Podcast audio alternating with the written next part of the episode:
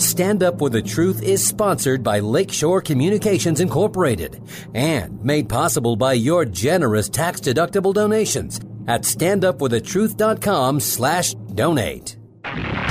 This is Stand Up for the Truth, a packed hour of challenging discussion addressing important issues and topics affecting Christians across the nation. Join the conversation via email at comments at standupwiththetruth.com. Now, David Fiorazo.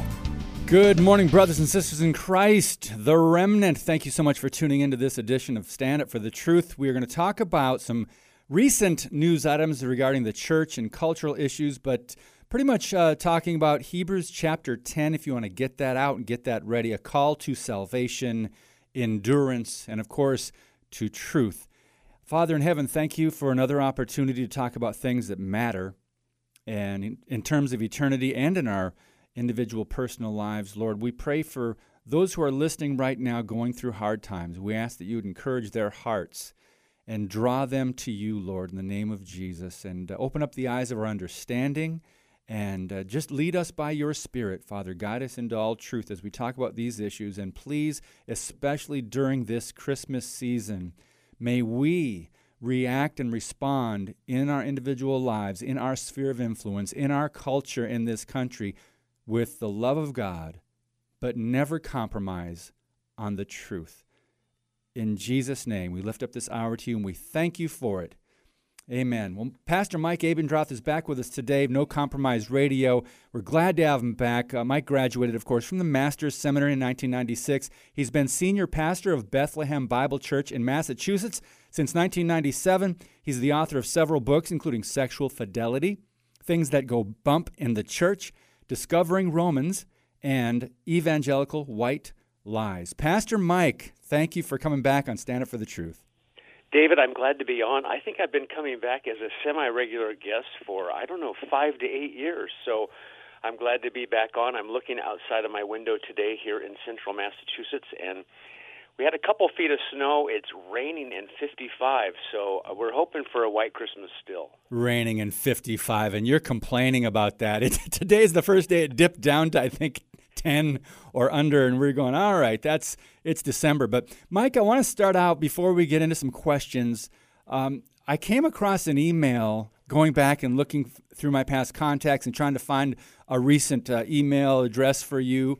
Oh, and um, I came across this one from 2017 when you sent one that said, uh, well, the report was you were cancer free. And that, I believe, it was almost two years ago. How's your health? And do you ever look back and go, wow, Lord, thank you for continuing to carry me? Yeah, well, thank you for asking. It was, I think, 2016. I had done a, a different national radio show, and I got off the phone, and the doctor said on the answer machine, please call me for the test results. And my background's medical um, related, and so I knew that was bad because mm. he would have said, oh, uh, the test results are good. You're cancer free with the biopsy. Merry Christmas. But when they say call you back, so mm. I didn't know how bad the prostate cancer was. It turned out it was not that bad. I had some radiation and treatment and all the stuff that goes along with it.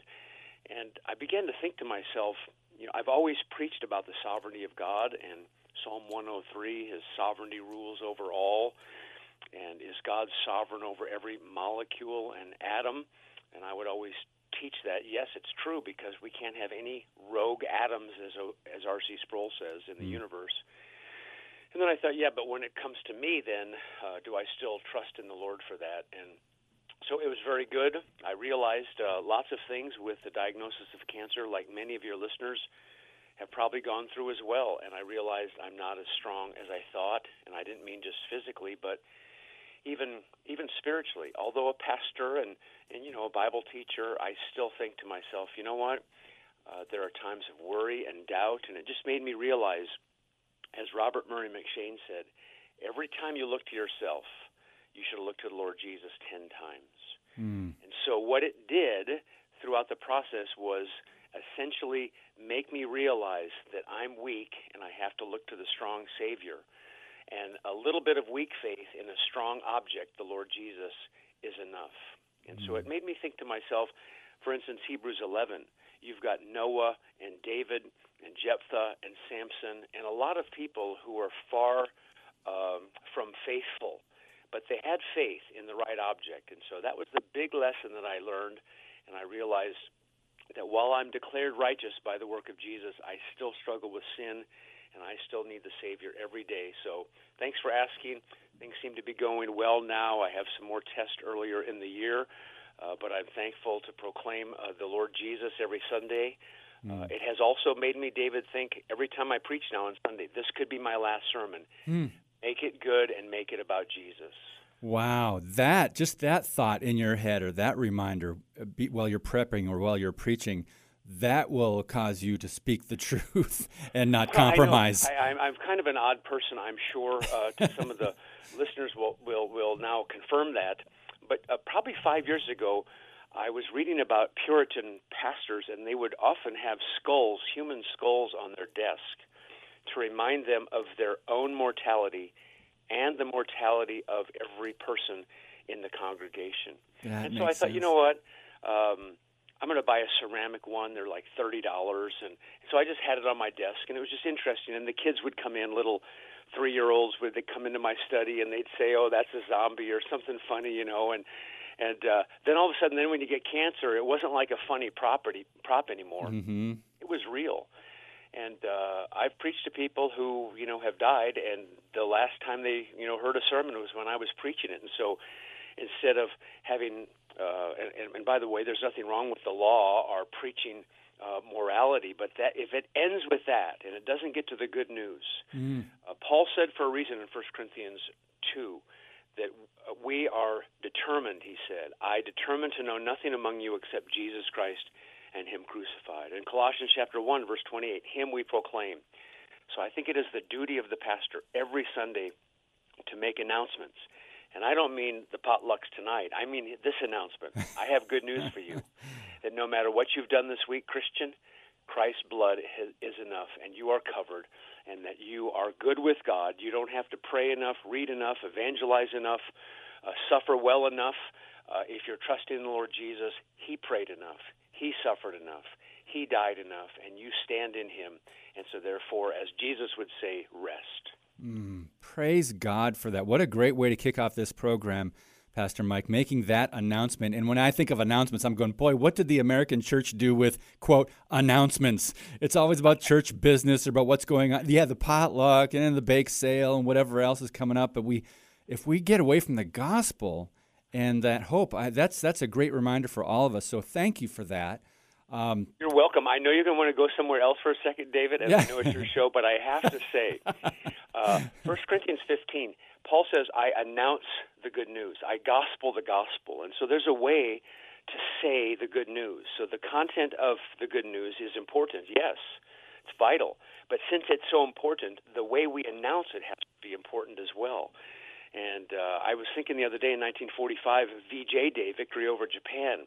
And people, when they heard the announcement that the war is over and uh, there's been a surrender and we don't have to fight anymore, I mean, just the jubilation and the excitement. And now to think because of the Lord Jesus' life and death and resurrection, God isn't angry with people anymore, uh, with- with believers.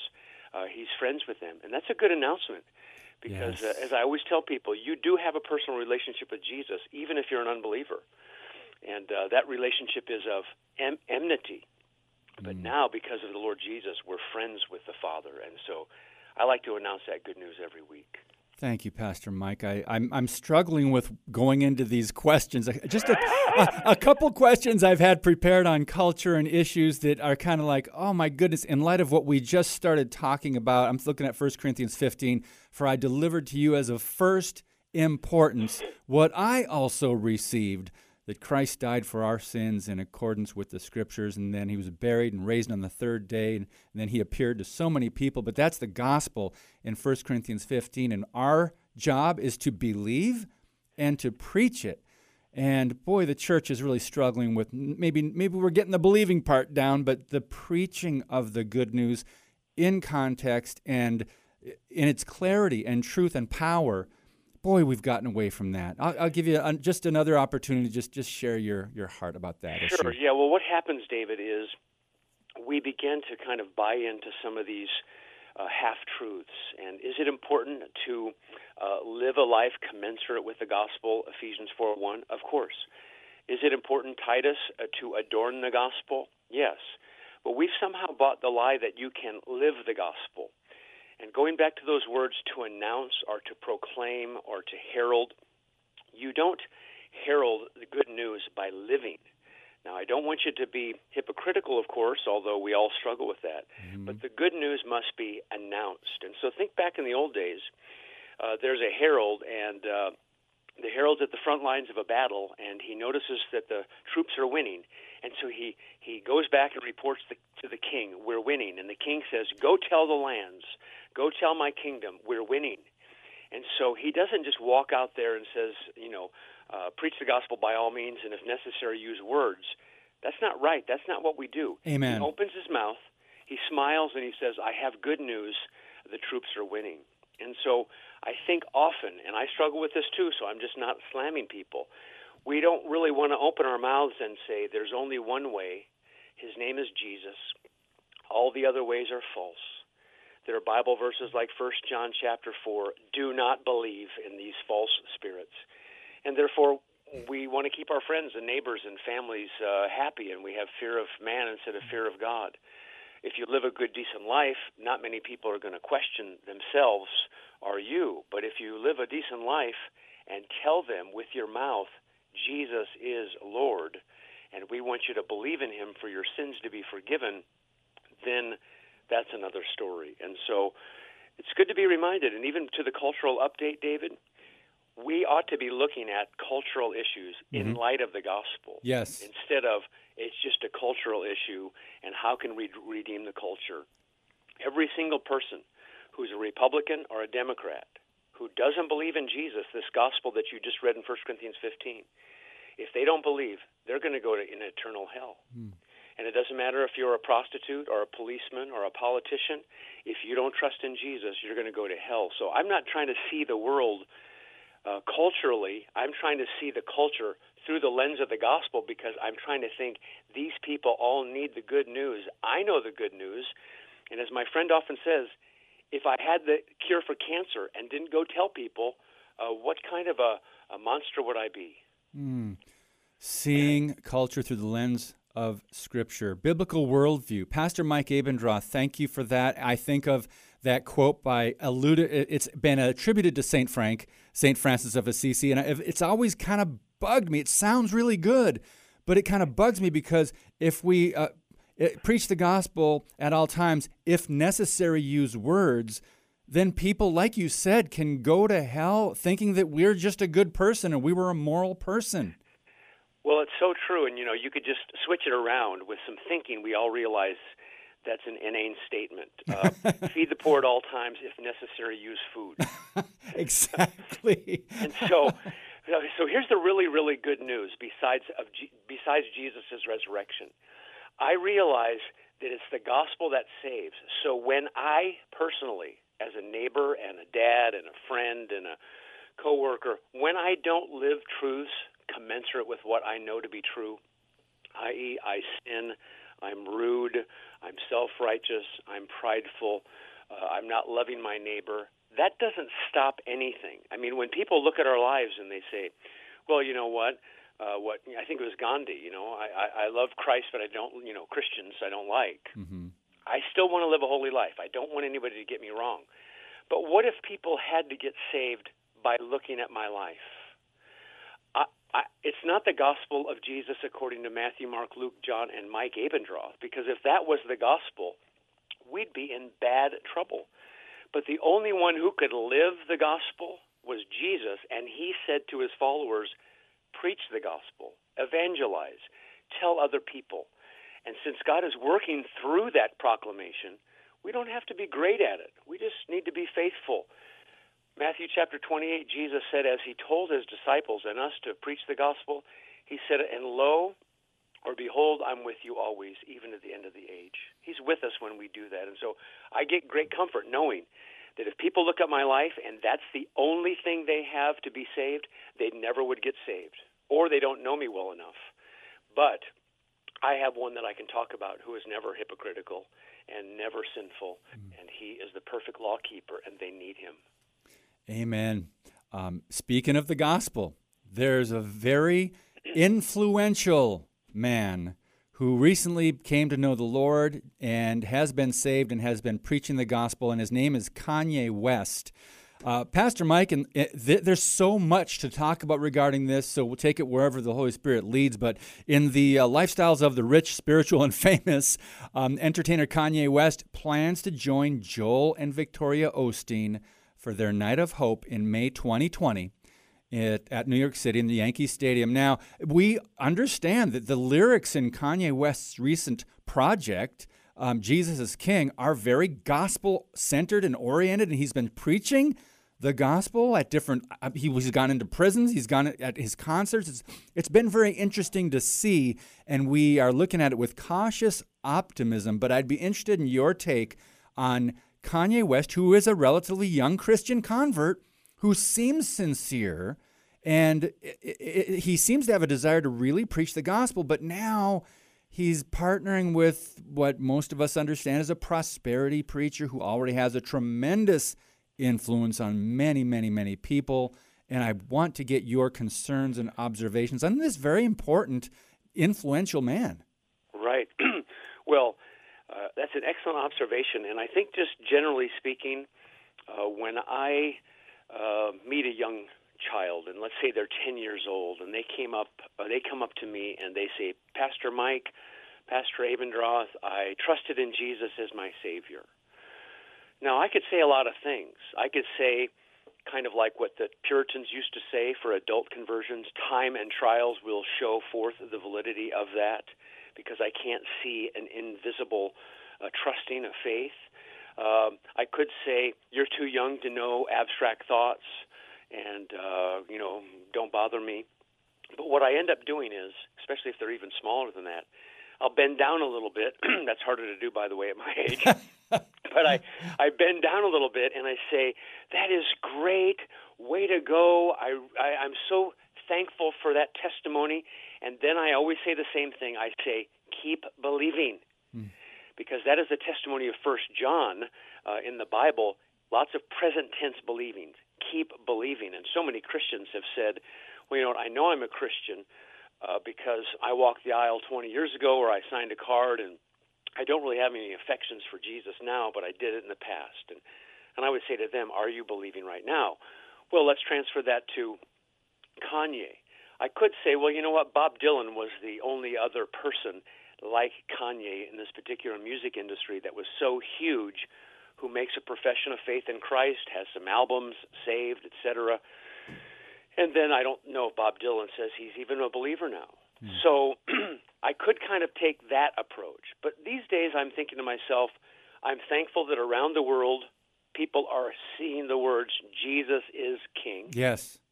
I'm thankful that man who initially is discipling uh, Kanye, and I don't know if he's still doing that, but Adam Tyson is pastor of Placerita Canyon Baptist Church, and I know Adam, and he's a solid man, and he's been trying to teach Kanye behind the scenes a variety of different Bible studies and, and talking about who the Lord is, and has spoken at some of the uh, Sunday services uh, for Kanye.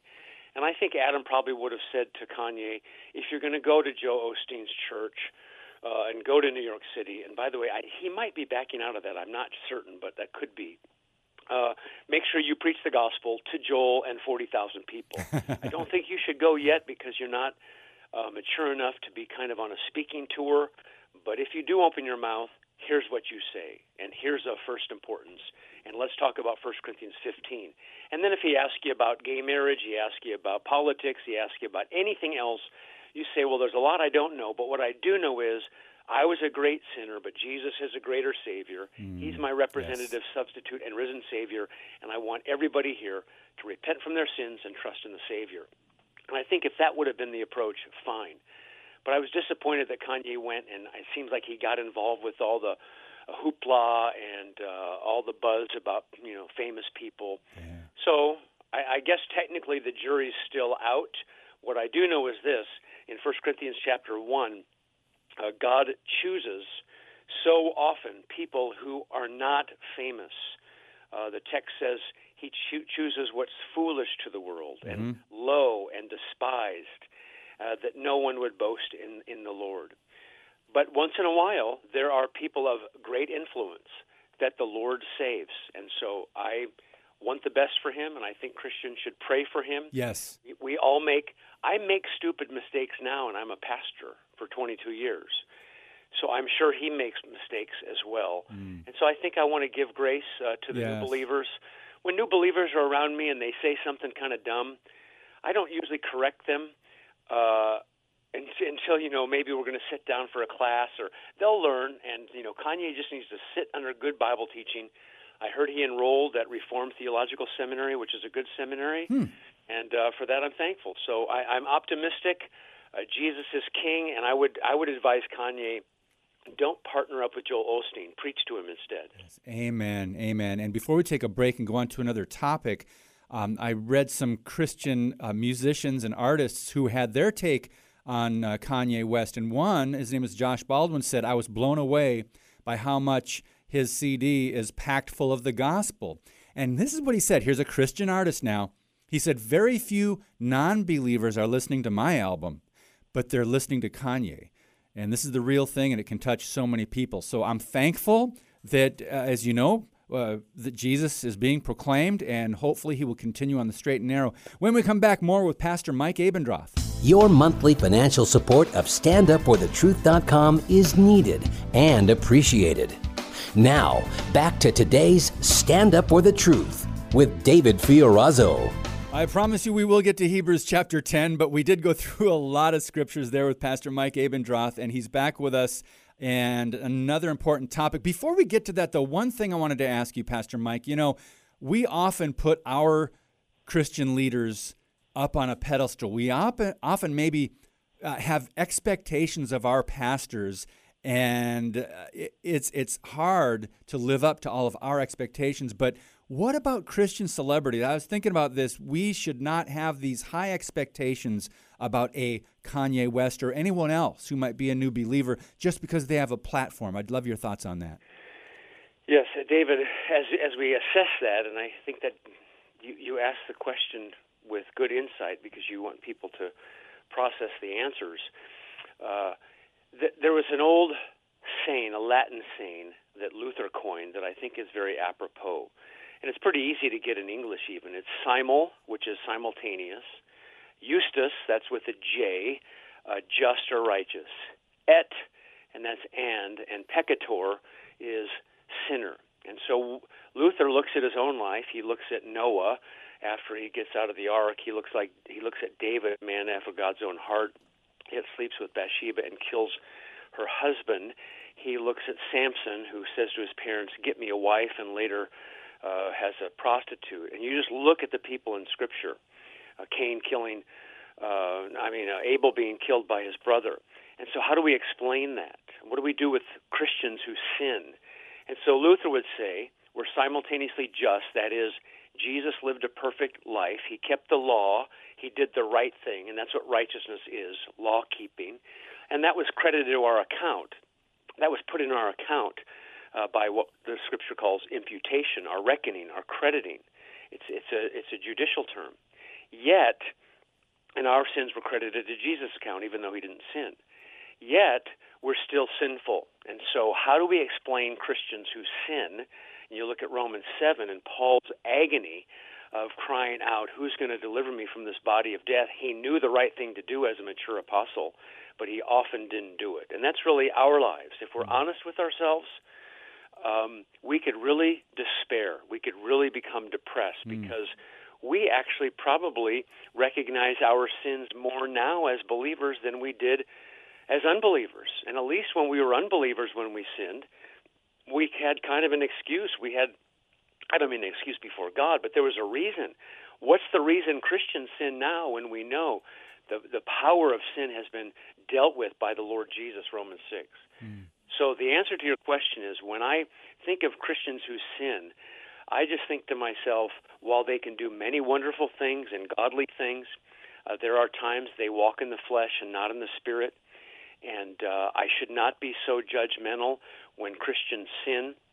I should be grieved because I realize deep down in my heart I'm just like them. Mm. And maybe nobody saw my sin because I wasn't a celebrity, yes. but I do too. And so we need to make sure we assess things properly. James 2 says, in the context of partiality, if you compare yourself to the Lord of glory, you're nobody. And so here I think a good principle is the same thing. I, instead of me comparing myself to a person who does something dumb and falls and think, "Oh, I'm I'm better than them," or "I don't do that." I think I need to be reminded who the Lord Jesus is. And maybe a celebrity gets caught committing adultery, and I think, "Oh, how could they?" Well, I don't celebrate that they committed adultery, but Jesus said, "If I commit lust in my heart, I've done the same thing." So I think we really need to see things just like with culture. How do I see a celebrity that falls? Well, Christians do sin, and I'm sad for it, but I need to make sure I realize my own sin and take ownership for it. Mm, great insight. Thank you, Pastor Mike. There are what some might consider celebrity preachers and pastors in America, and I don't know how we got to that point and elevating people. And then there's these camps of being loyal to a man or a woman no matter what, and it gets really messy. But one thing I wanted to get to, and this is a controversial topic approximately 80% of Americans and 62% of practicing Christians are open to women pastors. Now, in that 62% of practicing Christians, approximately 40% of evangelicals are open to women being pastors and church leaders. Back, just to give you an example, if you're listening and going, wow, that seems like high. Back in 1960, just 2% of clergy were women. Um, Pastor Mike, before we get into some people who are involved in a recent uh, controversy on this, what are your thoughts on this trend? Well, I think, David, time has gone on and we have been affected by the world. Um, I think if you want to, you know, assess life, you assess the world. Uh, one one old writer said, if you want to know what the world is thinking, don't look at the world, look at the church because she's going to catch the contagion of the world all too often and sadly. And I look at the church and I think, you know what, she's becoming just like the world. Mm. And um, we have bought the lie in the church that um, function and essence are the same thing. That is to say, women and men are both image bearers. Women and men both have souls. Women and men are both regenerated exactly the same way, justified the same way, are just as justified as each other. Uh, both have the Holy Spirit, both have forgiveness of sins, both have spiritual gifts. There's so many things, like Galatians 3 says, that we are equal in Christ Jesus, and that is so true. Mm-hmm. But now we've we've we've said we're equal in Christ, therefore our our functions must be the same, uh. and they're just different functions. And so uh, when I look at the when I look at the family, dads and moms are equal as partners in marriage and life, but they have different functions, and and sane people recognize that. I mean, the world wants to blend everything together, genderless, etc. But there are different functions. Dad have one function, and a mom has another function, and they're good at different things. And so that's just the design of God. So I think as people now have begun to say, we have to have the same functions to make sure we have equality. I really think it's a slam against God's sovereignty. We don't like the way God's governed the world. Why does everybody hate the Jews? Because God picked the Jews. Hmm. Why do people want to do transgender stuff? Lots of reasons. One is they don't like the sex that God assigned them to.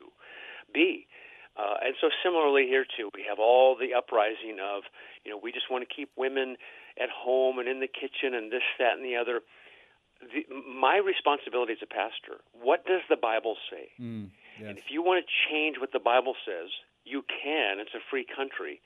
But the name Christianity is already taken, and it's Jesus' church. It's not my church. It's not anybody else's church. And in Jesus' church, He's told us what to do. He's told us to preach and to pray and to baptize, Lord's Supper, give, sing, etc. Scripture read. And He's also told us about functions and offices elder, deacon, and who is to be in those. And I look at the Lord Jesus and how he picked apostles, and that's just what he did. He picked male apostles. And when Paul writes to a church at Ephesus in 1 Timothy, he makes it super clear, and he just says, uh, I want uh, this to happen with the sexes. I do not permit a woman to teach or exercise authority over man, but she is to remain quiet. And what the society has done, our church has done this. It has turned that verse into this I do allow, I do permit a woman to teach and exercise authority over a man. She shouldn't be quiet. So when you can take 1 Timothy 2:12 and change it to the exact opposite meaning Yeah. to fit your paradigm, there's something wrong. And this, of course, comes up because uh, in October there was a conference out in California, Grace Community Church. Pastor John MacArthur, uh, Truth Matters, I believe it's called, and he was kind of put on the spot. Pastor Mike, he there was this uh, little Q and A. I guess it must have been at the end. Todd Friel of Wretched Radio was up there asking the panel questions. Pastor John MacArthur was there, and uh, after the fact, he said, "I do not like giving short answers."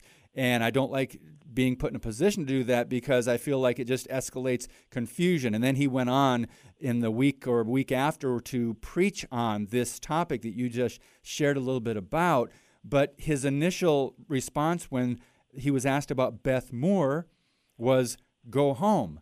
Now, people laughed, and uh, some people just reading that, it seems like, oh my goodness, that seems like n- not a very tactful thing to say. But that's without the context, without the scriptures to back up what he said, it seems a little harsh. I would love for you to just put that to rest that we have to go back to the Word of God. And then we always obviously have to communicate it clearly and with grace. But this idea, because there are women who are celebrities now, I mean, Paula White is another one who a lot of evangelicals are promoting and endorsing. I guess she's got a new book out. Um, she's um, on the um, oh, she's Donald Trump's spiritual advisor, one of them, and she's a prosperity preacher. And there's just some dangers of these women in these positions being elevated to such a place where Christians in the church are going, yes, way to go. So I'd love for you to just speak into this controversy with John MacArthur and Beth Moore, where John MacArthur clearly said women pastors and women preachers are the most obvious evidence evidence of churches rebelling against the Bible. And he means this in the sense of feminism. I mean the the how feminism has influenced our culture now in a very unhealthy way um, really is not good for men and especially for men in the church. Go ahead, Pastor Mike. Right.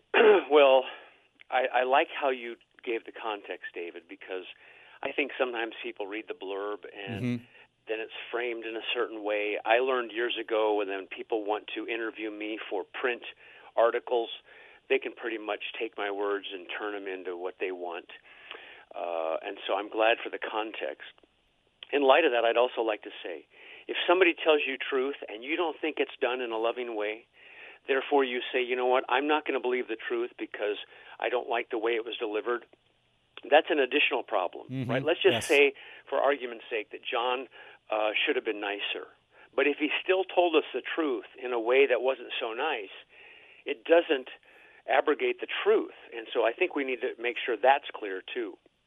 I mean, all, all I can do is go back to Scripture and say, uh, why does Paul say, I don't want women to be in leadership? He's already said in Galatians, an epistle that's written earlier, that men and women are equal in Christ. So why is Yes. he saying this? And why does he say elders and overseers, bishops, to use the three different words for uh, what we would call an elder or a pastor? Why does he say uh, masculine language, the husband of one wife? Because he doesn't love women. He he demeans women. I mean, it was Paul and the Lord Jesus who took women out of you know basically they were act, treated like chattel, and now they're image bearers of the triune God. And here's all the things they can do. But back to the text. Why does Paul say this? One, Adam was formed first, then Eve. So the first argument of Paul is creation order. This is before the fall. Hmm. We can't say to ourselves, well, you know, they could preach and then the fall happens, so this is the result of the fall. No. Adam first, then Eve. And then the second one is very interesting. And Adam was not deceived, but the woman was deceived and became a transgressor. So what is Paul saying? Um, Adam, uh, he was our federal head, and we got credit for his sin. And I think he should have cut the head off of Satan uh, the second she, he started saying some wrong things to Eve. Uh, but Eve was deceived. And so I think about this with my wife, uh, a wonderful mother of my four children. In the middle of the night when the kids were little, what side of the bed did they come to if they were sick? They didn't come to my side. They wanted someone to nurture them and to care for them and open arms. And that's what ladies excel in. And you just watch a, a young mom with two children on her hips and pushing a, a shopping cart. Mm. She just excels in, in that. She's just made to just take care of women and other people in such a good way. Well, sometimes what happens when false teachers creep into the church, I don't want the nurturer.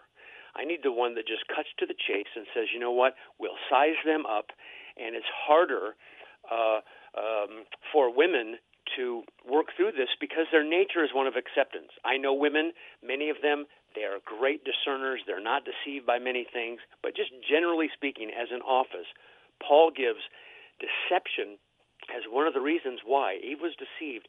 Therefore, he wants the men to be preachers. And people say, Mike, I can't believe you just said that. I, I, I just said it because it's in the text. What do you want me to do? Say, I don't like this part of Scripture and cut it out? And that's exactly what some people are doing. They're like, we will not address this because we think somehow this means God hates women, I hate women. It has nothing to do with that. No. Uh, I, I love my wife, and I want to cherish my wife. And if my wife thought I was some kind of domineering male chauvinist, she would call me on it. She'd probably call the elders too. but the text is what the text is. Mm-hmm. God said in His church He wants men preaching, and anything less than that, anything different than that, is therefore sinful, and Beth Moore does need to be told, either nicely or sharply, she needs to be rebuked. Stop preaching to men, and you should go home. Mm. Thank you for the honest truth, Pastor Mike. And uh, of course, so many women are wonderful at mentoring and teaching women's Bible studies and leading other women and discipling. And so we don't want to discount the work that a lot of women are doing in churches across the country, but this is very clear as far as the positions of leadership, the you know, from the top down, it's got to be Christ the head, then the man, then the woman. Yeah, you know, it's interesting, David. I, we probably want to go to another subject, or maybe you don't. But when I when I read the scriptures, it's it's kind of like, okay, what is what is going on with our minds that we we we believe what the world says, and then when we read scriptures, if I were to just read out loud in a public place, Titus two, and it's talking about young women and uh, uh, train the young women to love their husbands and children, to be self-controlled, pure, working at home, kind, submissive to their own husbands. And here's the reason why: that the word of God may not be reviled. Now, when I read that, people go apoplectic. Workers at home, submissive to their husbands. When I officiate weddings, I don't allow the couple to write their own vows because they're usually too sappy and they are symmetrical. That is to say, they're not different. They don't recognize husbands are told in Scripture, for instance, to uh, not be embittered to their wives, and wives are told to respect their husbands. Why, why is that different? Well, because if I'm a leader and I don't lead well, it's hard for my wife to respect me, but she should, out of the Scripture's command if I have somebody under me in terms of my authority, my wife, and she doesn't do what I say, I could be embittered. So, anyway, I don't let them write their own vows. But when I stand up in front of a, a, a mixed audience, believers and unbelievers, and I say something about submission of the wife during the vows, people freak out. I haven't had anybody yell yet, but I'm sure it's coming. and it's it's just that that we are allowing our culture to kind of uh, influence the church and instead of well we're told not to conform to the world right and there are very good reasons that paul gives us those instructions pastor mike abendroth we're, we are going to get to the assurance of salvation in hebrews chapter 10 god willing when we okay. come back from this break Thank you for listening and sharing today's show via standupforthetruth.com slash podcast. Now, back to Stand Up For The Truth. Here's David Fiorazo. We have Pastor Mike Abendroth with us of No Compromise Radio. And Mike, I have to admit and confess to our audience, I'm struggling right now with the my preparation for this interview and the questions I had and the scriptures that we were going to get to. But I, I do, I, I really think – this needs to be talked about. You've been preaching on Hebrews chapter 10 at your church, and I think a lot of people need to be reminded of the full assurance of faith that we have in light of even recent debates about uh, whether a man or woman can lose their salvation after they've been authentically converted. But you talked about Hebrews 10, verses 19 through 22, and then 26 through 31, and you you've been going through this, and I know you're very good at, since you preached them recently, you can probably maybe provide some bullet points for us that we can get some of the meat that you've been teaching, even though it's, we've got a short time left. So, a call to salvation in Hebrews chapter 10, starting in verse 19, and, and just take it wherever you want and make some points that will really encourage our listeners. Sure. Well, I love to talk about Hebrews because people call it the fifth gospel.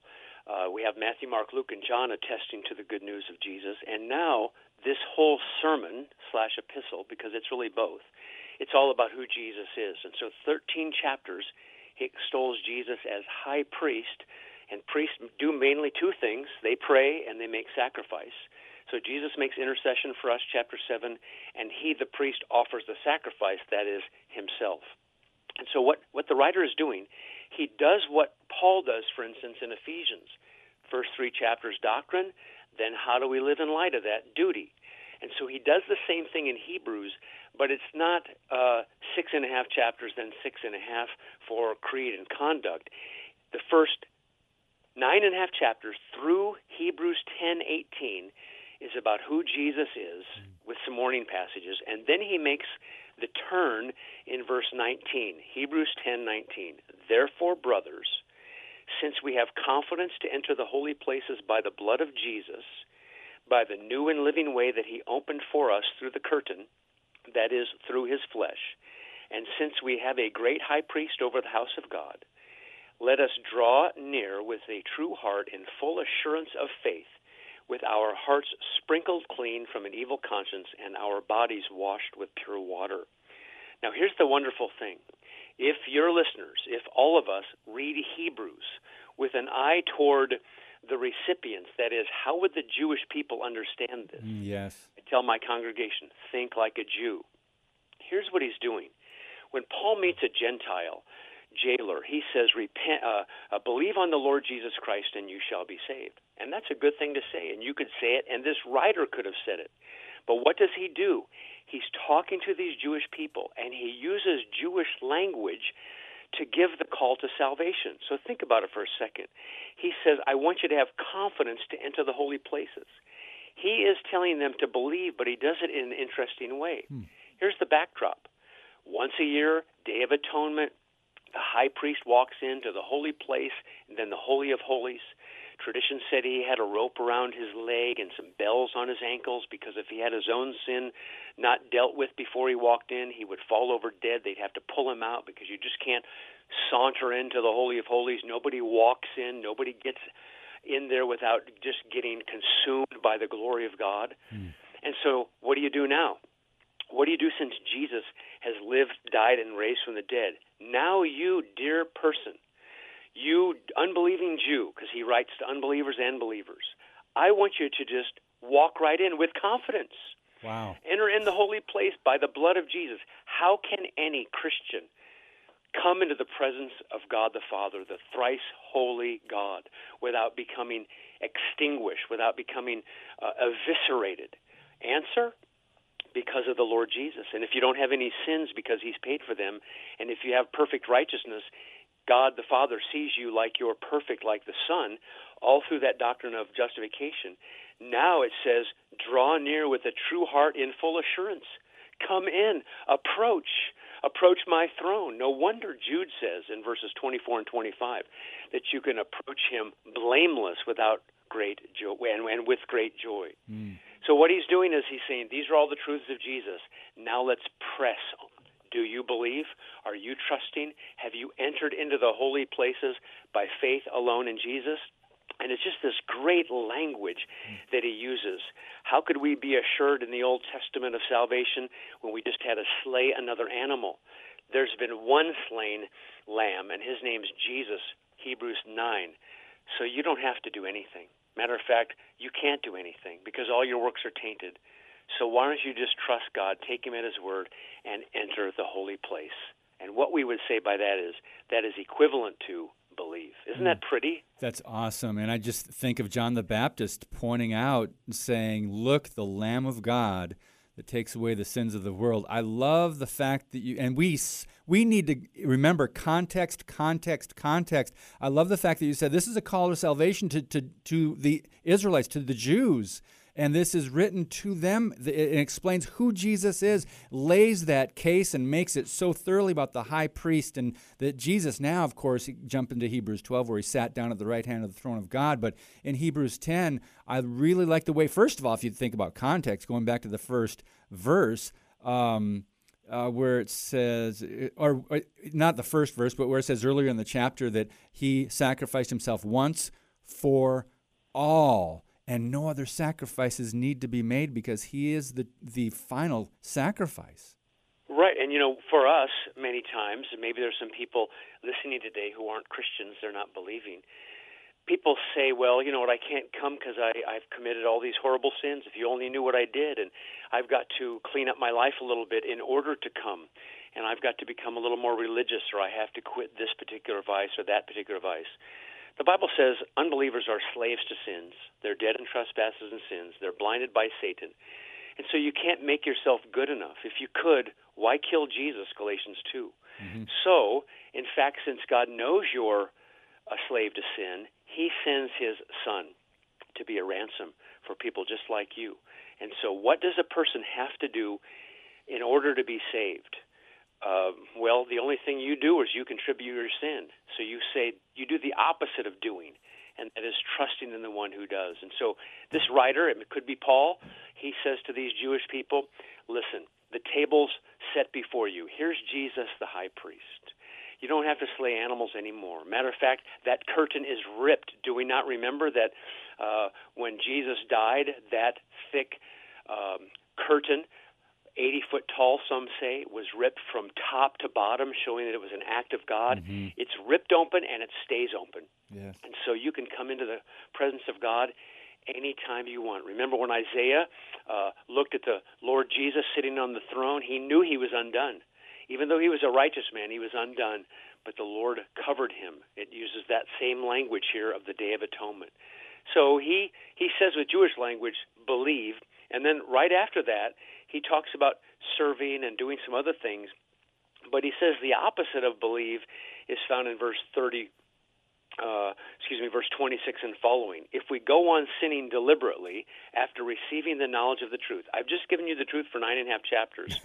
and if you want to stiff arm this high priest, if you don't want to believe, there aren't two saviors. So he says, there no longer remains a sacrifice for sins, mm. but a fearful expectation of judgment and a fury of fire that will consume the adversaries. If you're not going to believe on Jesus, this is going to be your fate. I know your future. The text says, The Lord will judge his people. It is a fearful thing to fall into the hands of a living God in verse 31.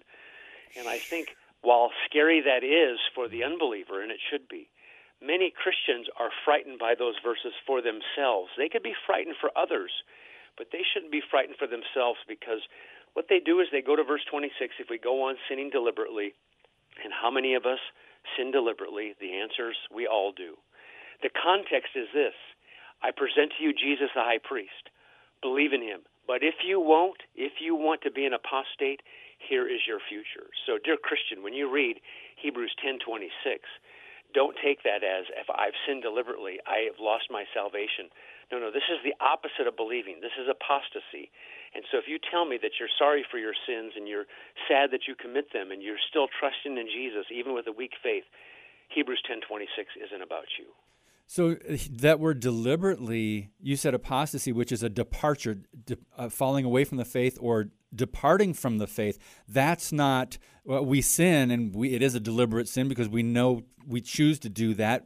When we do come back and confess that sin, we still have a conscience, and we're tr- sorrowful for our sin, and we go to God, and that we are still saved. People, I don't know why they get this idea. I know it's a debate, even among some theologians, that you know, can you lose your salvation? But I, I understand that in light of what you're explaining there with apostasy.